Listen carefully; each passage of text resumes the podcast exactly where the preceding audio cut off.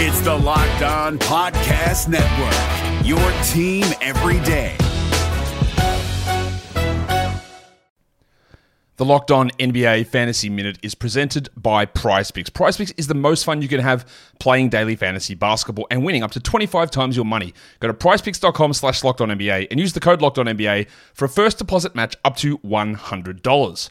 We are very much in the thick of the fantasy basketball playoffs. You might be starting it this week, you might be already in it, it might be a week away. And at this point of the year, with only five weeks left in the entire regular season, playing the schedule is the most important thing. So this week, the Minnesota Timberwolves and the Los Angeles Lakers play two games only. So any fringe players you have from those teams, even guys, yes, like Kyle Anderson replacing Karl Anthony Towns, that's not worth it with two games on. You need to be stacking extra games and you need to be looking at the teams with four games. You need to be looking at teams with games early in the week and then switching them out for teams with more games later in the week. Get more games in, play the schedule, be cutthroat with injuries, and get players in to get yourself success for fantasy basketball. Jackson Gatlin here, host of the Monday edition Locked On NBA podcast. Every Monday, I cover the three biggest stories in the NBA with the local experts from Locked On. It's an awesome recap of the weekend of the NBA and a look at what's ahead. Mark your calendars on Monday to join me for Locked On NBA podcast, available on YouTube and wherever you get your podcasts. It's easy to forget that Malik Monk is just 24 years old. And while he is thriving in his role here in Sacramento, his NBA journey to get to this point wasn't the easiest by any means. On today's Locked On Kings podcast, we'll go through that NBA journey, starting with Doug Branson from the Locked On Hornets podcast to talk about his time in Charlotte, where he started his career. And Andy Kamenetzky from the Locked On Lakers podcast will join me uh, to talk about Malik's one year in LA last year, where his glow up really began. It's all right here on Locked On Kings. You are Locked On Kings, your daily Sacramento Kings podcast part of the Locked On Podcast Network. Your team every day. And now, ladies and gentlemen, it is that time. Time for another episode of Locked On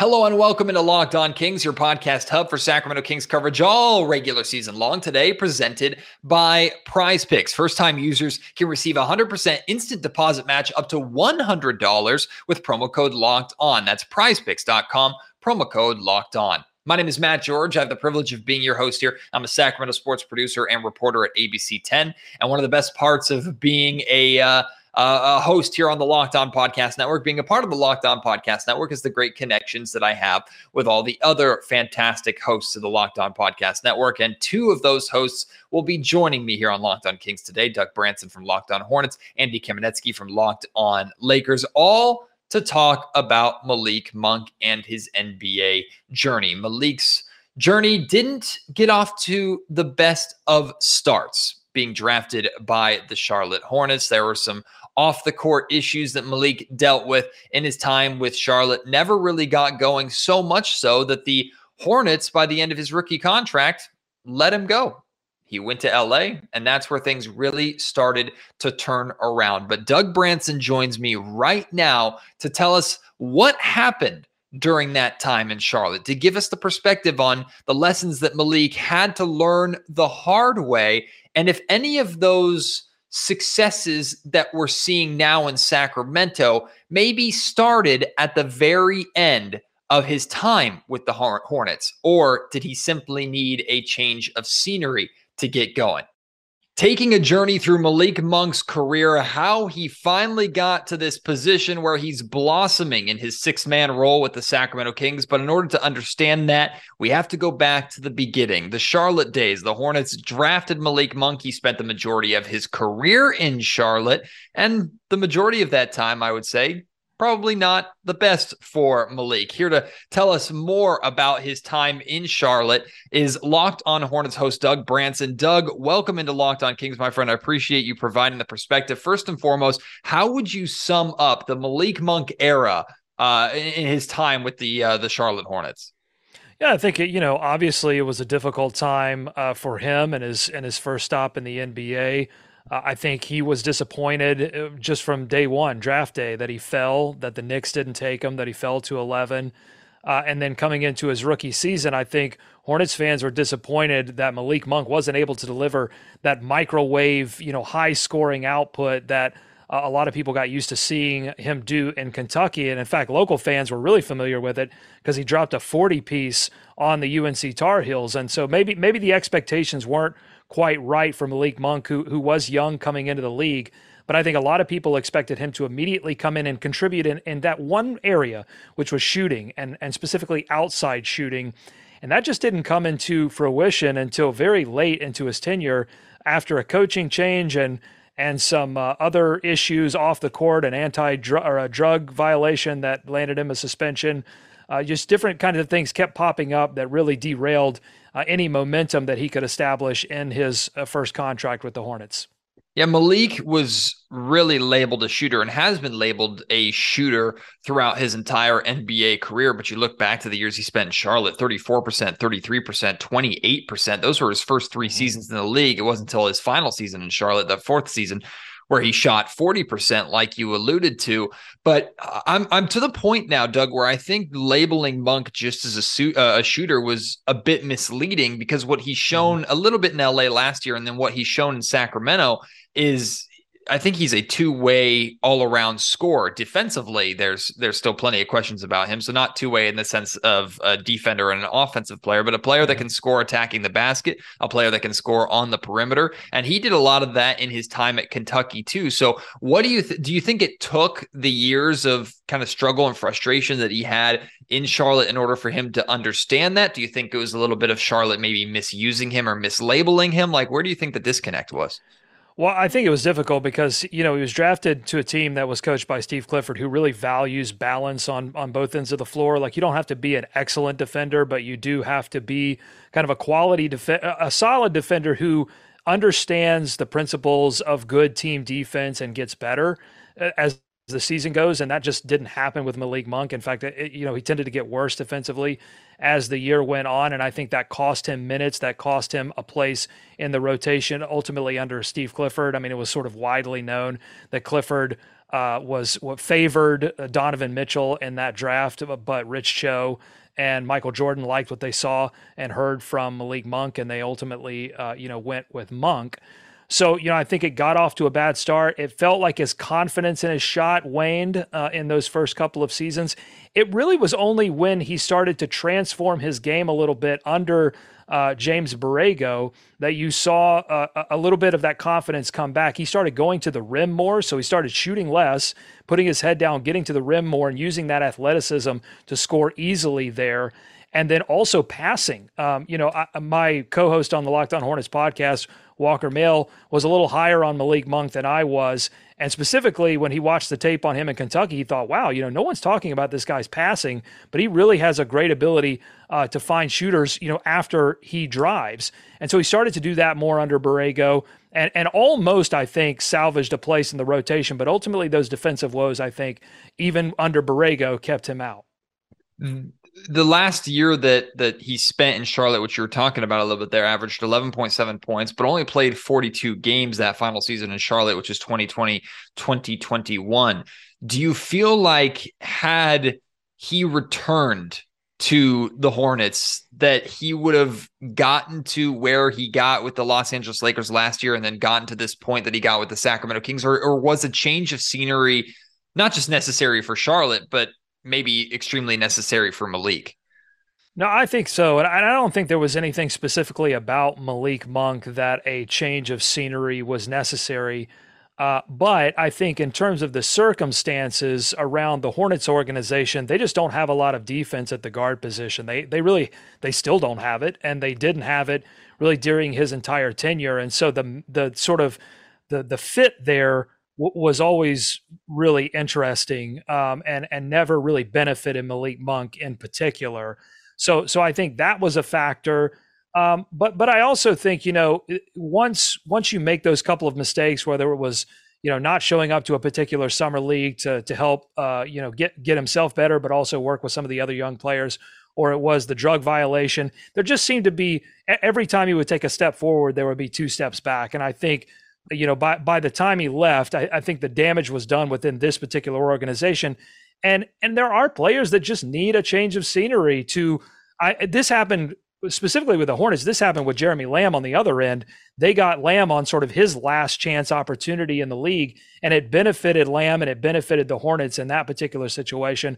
And I always felt like Malik Monk had an opportunity, but he needed to see sort of that last chance. Like, all right, I've really got to figure this out now instead of, oh, I'm, you know, I'm a top, uh, you know, I'm a lottery pick. I'm coming into this situation. I'm a hot young player. I'm a hot shooter, you know, that kind of thing. I, I felt like he needed either a stop or two stops before he really started to understand, okay, this is what will make me successful uh, in the league. And it's, it's nice to see him doing great things in Sacramento.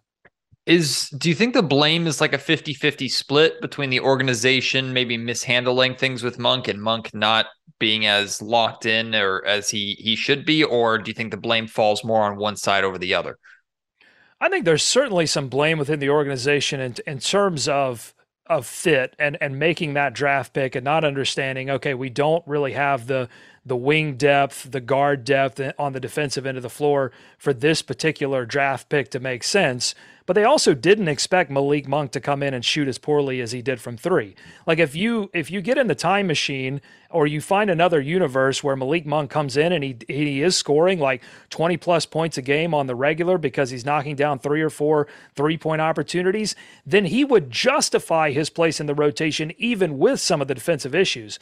But it was that pairing of really not focusing on the defensive end. It, it wasn't that he was like an a below average defender. It was like he was actively hurting the team's, the entire team's ability to defend because he just wasn't, you know, adhering to sort of basic principles of team defense.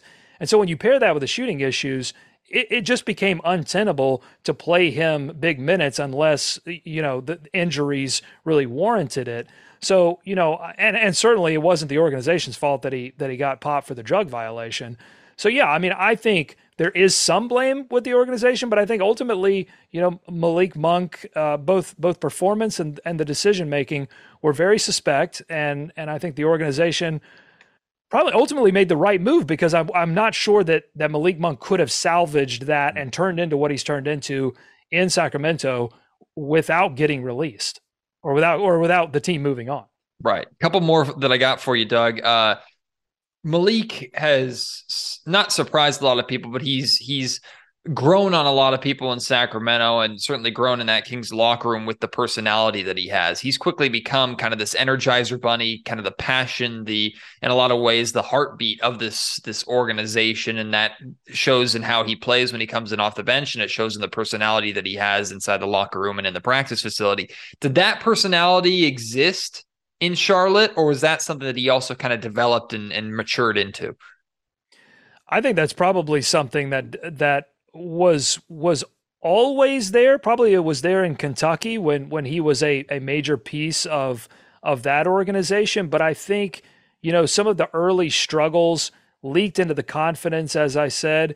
And and certainly when when he was when he was going, he was uh, a happy player on the court and, and mm. definitely brought that energy. And once he, tra- like I said, once he transformed his game and, and, started to find a little bit of a place within Borrego's rotation, you could see like the joy and the exuberance that you're talking about on the floor. But I'm not sure that personality ever showed itself, you know, much to the media.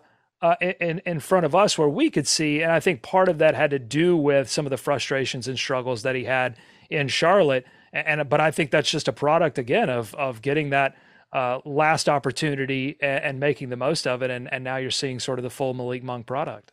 Finally, Doug, I don't know how much you're paying attention to Kings basketball and what Malik Monk is doing, but what is I'm just curious your assessment on what Malik is doing in Sacramento and, and what you're seeing from him from even a, a outside perspective on the Kings. Well, again, I, I, think it's he's turned into everything that the Hornets uh, fans were were thinking he could turn into. Just that ultimate offensive weapon that um, is can can really score on all three levels, but is also the the thing that they didn't expect. Uh, is the thing that he's even getting better at, which is moving the basketball. Uh, I was looking at his assist percentage numbers, and they've just skyrocketed mm. in in his time in Sacramento. And I'm not sure if the if the fit is better in Sacramento, you know, depth wise. I don't know if uh, it makes more sense for him to be that full offensive weapon that he can be in Sacramento Uh, the Hornets probably needed a little bit more defense at the time, and that's why it didn't totally work. So, you know, uh, so much of of a, of a lot of these NBA players' career is just opportunity, situation, fit, circumstance, and, and then when you find that, when all those things start clicking, do you make the most of that opportunity? And, and I'm really happy to see Malik Monk uh, making that most of that opportunity now. Doug, appreciate the context, my friend, and Locked On Kings listeners. If you have any questions or wondering what's going on with the Charlotte Hornets, make sure you check out Locked On Hornets. Appreciate you, Doug. No, no problem. Thanks. Today's episode of the Locked On Kings podcast is brought to you by Prize Picks. Prize Picks is daily fantasy the way it was meant to be played. The way it works, you pick two to six players, and if they will score more or less than their Prize Picks projection, you can win up to 25 times your money on any entry. No competing against other people. It's just you versus the projections available. And they offer Prize Picks offers uh, opportunities on every single sport that you can think of NBA, NFL, MLB, NHL, PGA, uh, college football, men's college basketball, women's college basketball, soccer, WNBA, esports, NASCAR, tennis, MMA, boxing, even disc golf. They have it all. Entries can be made in 60 seconds or less. It's that easy. They have safe and fast withdrawals. So when you win money, you can get that money quickly. And they're currently operational in over 30 states and in Canada. And right now, first time users, if you want to give prize picks a try, uh, Locked On will help you make some money right away. The the Prize Picks uh, is offering a instant 100% match up to $100. All you have to do when you sign up and create an account is use promo code locked on. So you deposit $100, you get $100 right there. You deposit $50, you get $50 right there. No questions asked. Don't forget to enter promo code locked on at sign up for an instant deposit match up to $100 and play prize picks, daily fantasy the way it was meant to be played. The NBA playoffs are right around the corner, and Locked On NBA is here daily to keep you caught up with all the late season drama. Every Monday, Jackson Gatlin rounds up the three biggest stories around the league, helping to break down the NBA playoffs. Mark your calendars to listen to Locked On NBA every Monday to be up to date. Locked On NBA, available on YouTube and wherever you get podcasts. Part of the Locked On Podcast Network. Your team every day.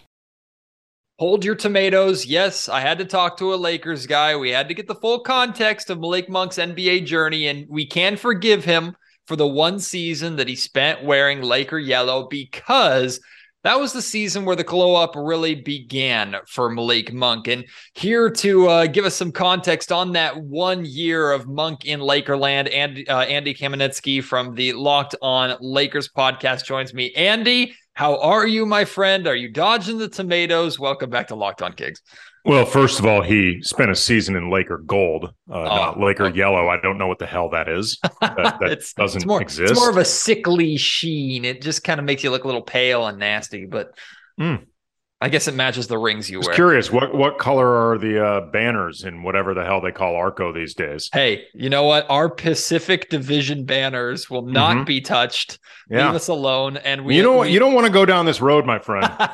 it always ends badly for Sacramento Kings fans, but you know what? We'll we'll keep our grudge forever. But Andy, I, I do really appreciate you joining me here on, on Locked On Kings to kind of give the context of how Malik went from his time in Charlotte, where his last season in Charlotte, things started to turn around a little bit, but the Hornets ultimately decided just to let him go after after drafting him.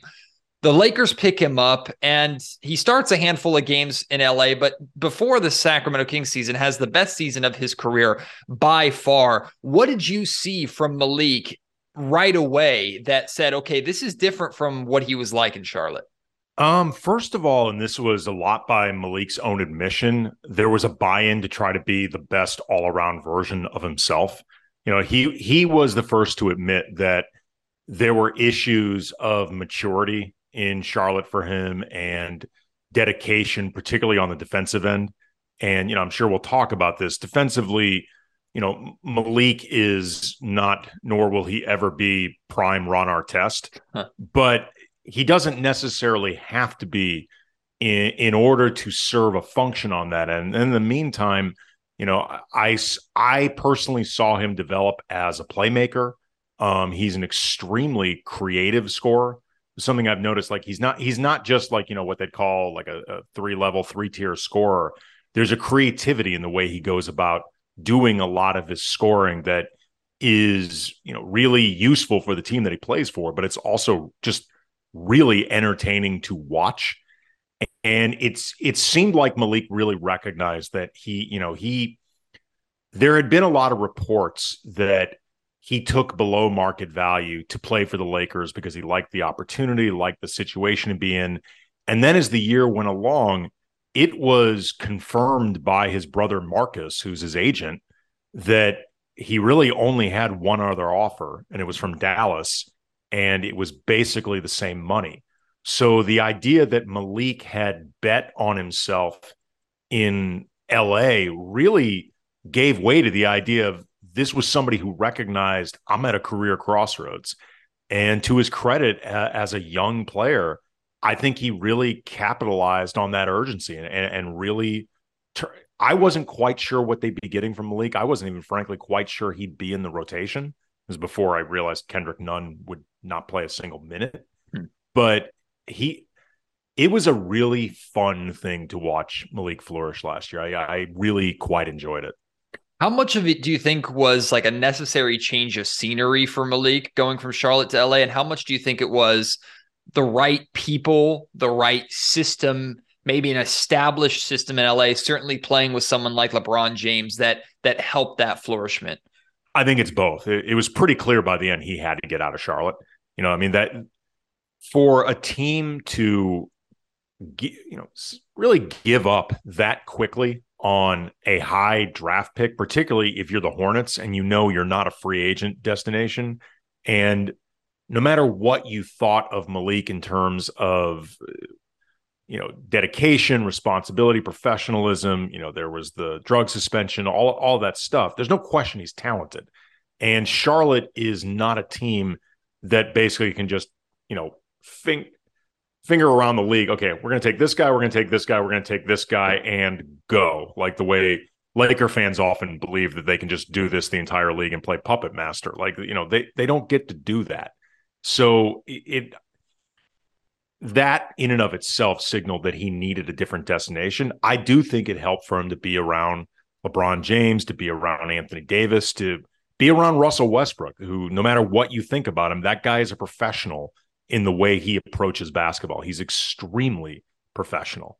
And, you know, Frank Vogel, as embattled as his last season was with the Lakers, he's all about preparation.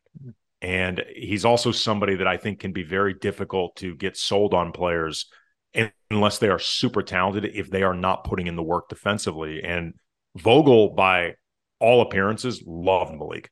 So again, I, I think it speaks to him needing to get out, landing in a good place for him, and then recognizing the importance of making good on that opportunity.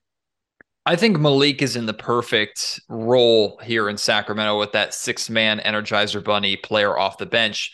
His you may recall, in- by the way, before the season began, Matt, you asked me to pick, uh, to predict between Malik Monk and Kevin Huerter who would start. And mm-hmm. I said I thought it would be Huerter. Mm-hmm. And I happened to check out uh, the, the YouTube page for Locked on Kings. And my God, did your people come at me saying that I was an idiot? Like, how the hell? This guy's an idiot if he actually thinks Kevin Huerter is going to start ahead of Malik Monk.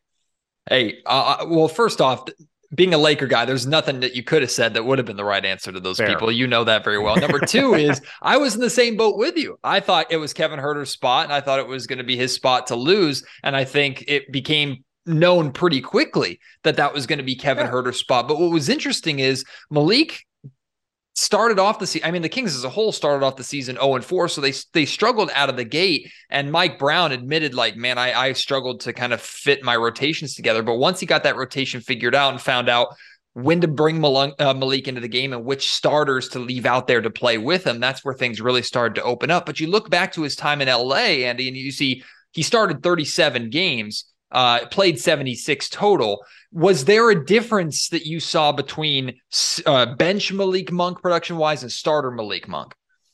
I mean, the season was so chaotic with guys yeah. in and out of the lineup that I, I don't even think that you can gauge it along those terms. I just think about it, and this is why I thought Kevin Huerter would end up starting ahead of Malik. Ultimately, I just think about utility hmm. and where somebody like Malik, who, you know, he he can spot up from behind the arc. You know, he, he's somebody that can catch and shoot, but you you're not going to get the most out of that utility and that creativity unless he's going to get the ball in his hands a certain amount of time. And similar to what was then a starting lineup of LeBron, AD, and Russ, or if you look at the setup in Sacramento, some of the guys that you know are going to have the ball in their hands, you know, uh, De'Aaron Fox, uh, Domantas Sabonis, like there's only so many opportunities for him. Whereas if he ends up coming off the bench, I actually think you're going to get the most out of him. And I, I, think Malik actually can understand that as well, too. And especially in a situation where he got his money, like he doesn't need to worry about starting in terms of how it affects his next contract. He's set for a while. I think he's actually in a place coming off the bench where he's going to be able to showcase what he can do better than he would be if he had actually started and I guess gained more stature from it. And to your point, that's exactly what he's doing. Now we knew Malik had this scoring ability. I think he was in in some ways mislabeled as a pure shooter when you look back to his time at Kentucky. And he and De'Aaron Fox were both just as aggressive attacking the rim, uh, which he's kind of gotten back to that and showed a bit of that in Sacramento. I know he showed some of that attacking the rim and his aggressiveness in LA as well. But what he's surprised me and a lot of people with this year is a passing ability. Yes. Like he just shows this passing ability and this flash and flare. I'm guessing by that reaction, that's something that he started to show in LA as well. Yeah, and I didn't see that coming. Um, I maybe it was something that he developed, maybe it was me not being as familiar, you know, game to game with Malik Monk because like most people outside of Charlotte and maybe people inside Charlotte, I don't watch a lot of Hornets games. yeah. Um he's he's also a very creative passer. He he there'll be two or three times a game where he doesn't just make an assist; it's a really slick assist. Hmm. Like he he's really good at these very like almost circus passes, if that makes sense. Mm-hmm. You know, there'll be times where he gets himself in a little bit of trouble. You know, there'll also be maybe one or two times a game where you're like, okay, that was a little much, dial it back. But he, for a guy that I think has often been labeled, you know, scorer first and even a volume scorer, he's actually a pretty willing passer. And it seems like that he's actually been boosting that more in Sacramento and has actually been really priding himself on developing that part of his game as well as the scoring. I mean, at this point, everybody knows he can score. Um, but I did not expect him, you know, I wouldn't necessarily have him run sets, but he's very good in particular at getting into the lane and mm-hmm. finding somebody when you think he's actually going to be attacking the basket. He, he's quite good at that. Yeah, and I mean, you brought up the slick passing. I, I 100% agree with you, and he's started to really show that off as of late. And to me, it's become almost a necessary injection of kind of flash, flare, and energy the Sacramento Kings can desperately use. I mean, you look at the the players that they have, Domantas Sabonis and De'Aaron Fox in particular. These are guys that they have star elements to their game, of course. And even with De'Aaron and the explosiveness that he has, he's never been kind of a flashy type player. I mean, it's it's rare that you see De'Aaron throw down a dunk and let out a scream. Like he just he doesn't really do that anymore compared to early on in his career. Domantas Sabonis is one of the most reserved players as it gets. Same thing with Kevin Huerter. Same thing with Harrison Barnes. So Malik comes off the bench, throws a slick yeah. pass, lets out a roar, hits a big shot, and has this scowl on his face or this big smile on his face, and it, it injects life into the Sacramento Kings. Is that something you saw in LA? Yeah, I mean, I was going to say he's much more of a smiler than a scowler. Like yeah. Malik Monk is not a mean mug guy. Like mm-hmm. that's just not who he is. Like I, I wouldn't say that I got to know him necessarily during the one year in LA, like eh, with uh, the COVID protocols and Zoom setups. Like you just aren't around people right. as much. But his vibe, I really enjoyed it. He, I mean, frankly, seemed like a pretty sweet guy. Um, and it also seems from the outside looking in, like he's one of the leaders of of the beam team thing. Yep. And, and you know, that's that feels very much like him. Um, he's he just seems like a really, really likable guy. And again, somebody that it seems like made some mistakes in Charlotte and recognized the importance of I may not get many more opportunities about this and why professionalism matters. Like it it's something that if you spend enough time around the league and talking with players, especially ones who had kind of turbulent beginnings to their their career, the common the commonality that they often always cite is just I wasn't professional enough in the beginning. There's like just a lot about pure professionalism that I needed to learn, and, and it seems like Malik's learned that. Finally, Andy, is there an element of of regret? And maybe that's not the right way to phrase the question. Uh, uh, it, for me, it's like the Lakers see what Malik is doing in Sacramento. I have a feeling they they wanted to retain him, even though they financially they had the, the the obstacles in their way. But uh, the way I want to ask this question is this: like, had they retained Malik Monk, do you think what we're seeing Monk do in Sacramento, taking his game to that next level, do you think that would have been something that he also brought to LA, or do you think that kind of the Sacramento team and and it's also a product of his environment a little bit with the the, the Kings system? Yeah, I mean, look, I want to give Sacramento credit for what's going on right now. They're having a terrific season. I'm, I, on a side note, really happy for Mike Brown mm-hmm. because I covered Mike when he coached the Lakers for season and a half, and yeah. or not even a season and a half. It was a season and five games. But I do, I never thought at the time that he was the right fit for that team. I, mm-hmm. I was frankly pretty stunned when they hired him but I always knew that he was an incredible defensive mind. And more importantly, he's a terrific person. Mike Mike Brown is as solid a coach or a solid person as any coach I've ever been around, and and he's somebody that you want to see successful. And I had heard from people that were close to the Warriors because you know, he spent years as an assistant there that they thought that he had learned a lot during that time with that particular franchise that would prepare him for the next chance if he got that opportunity.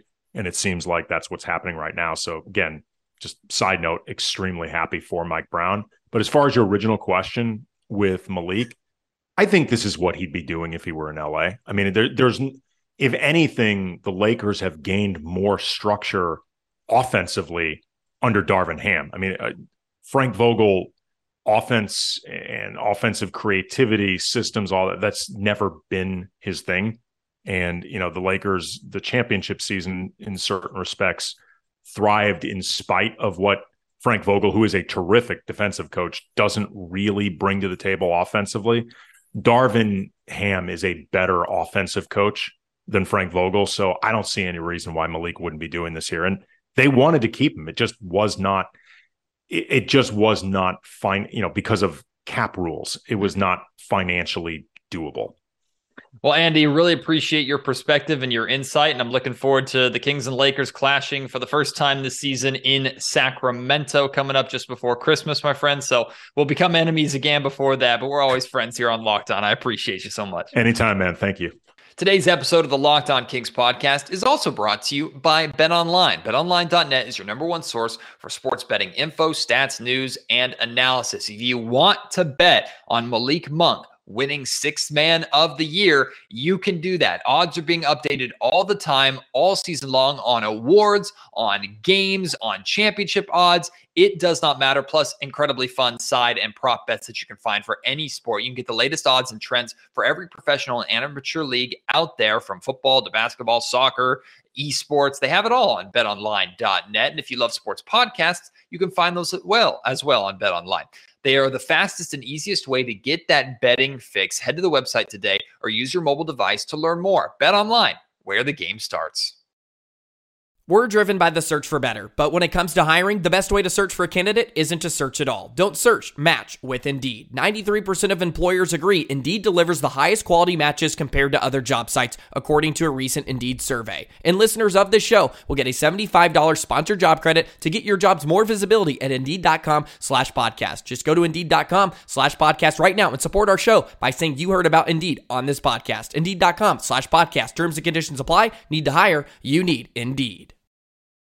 Big thank you to Doug and Andy for joining me here on Locked On Kings today. Really appreciate the context that they were able to provide. And now we see Malik Monk thriving in this six man role with the Sacramento Kings as that volume scorer, that energizer bunny, that willing passer. Malik can still get better, which is crazy. Again, he's just 24 years old. And, and the fact that uh, Malik, I mean, he, he kind of had to bet on himself and, and, didn't get a lot of opportunities, especially money wise, uh, after his time in Charlotte. Revived his career a little bit uh, with what he was able to do in LA. And still, the Sacramento Kings got him on a bargain price compared to the production that he's providing uh, for the next two years here in Sacramento, which are hopefully going to be two of the best, if not the best years of his career. I know lot can change between now and the time that contract ends, but I'm already saying that I want to see Malik Monk in a Kings uniform for a long time. And maybe you feel the same way. If you want to respond to anything that I talked about with Doug uh, or Andy, you want to talk about Malik Monk's journey to this point, what you're seeing out of him. Maybe you're a Hornets fan or a Lakers fan and want to provide your context of what you saw. Please send that to me at Matt George Sack on Twitter. Email me, mattgeorgesports at gmail.com, or leave that context, leave those thoughts down in the YouTube comment section down below. Really appreciate your support of Locked On Kings. Uh, if you could leave a review of the podcast, that would be great. If you're listening on Apple Podcasts, uh, that's the best place to leave a review. Hit five stars. There's a little box where you can put a custom uh, review. Please take the time to do that if you have a couple of minutes just write in there why you like listening to the podcast. Any constructive criticism you have for the podcast is fair game too. Uh, why you would encourage others to listen. Kings fans or just basketball fans in general. That would be amazing. If you're listening on Spotify, there's no custom review system, but you can hit five stars there. And then if you're watching on YouTube, uh, hit the thumbs up and subscribe. I really would appreciate that. That helps the uh, podcast and the channel out a ton. Love your support. Love talking to you. Looking forward to having you join me on the next episode of Locked On Kings. Until then, my name is Matt George. You have been listening to the Locked On Kings podcast, part of the Locked On Podcast Network.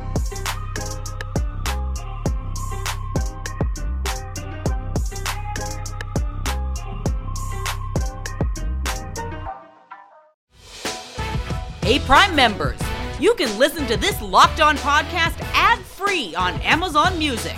Download the Amazon Music app today.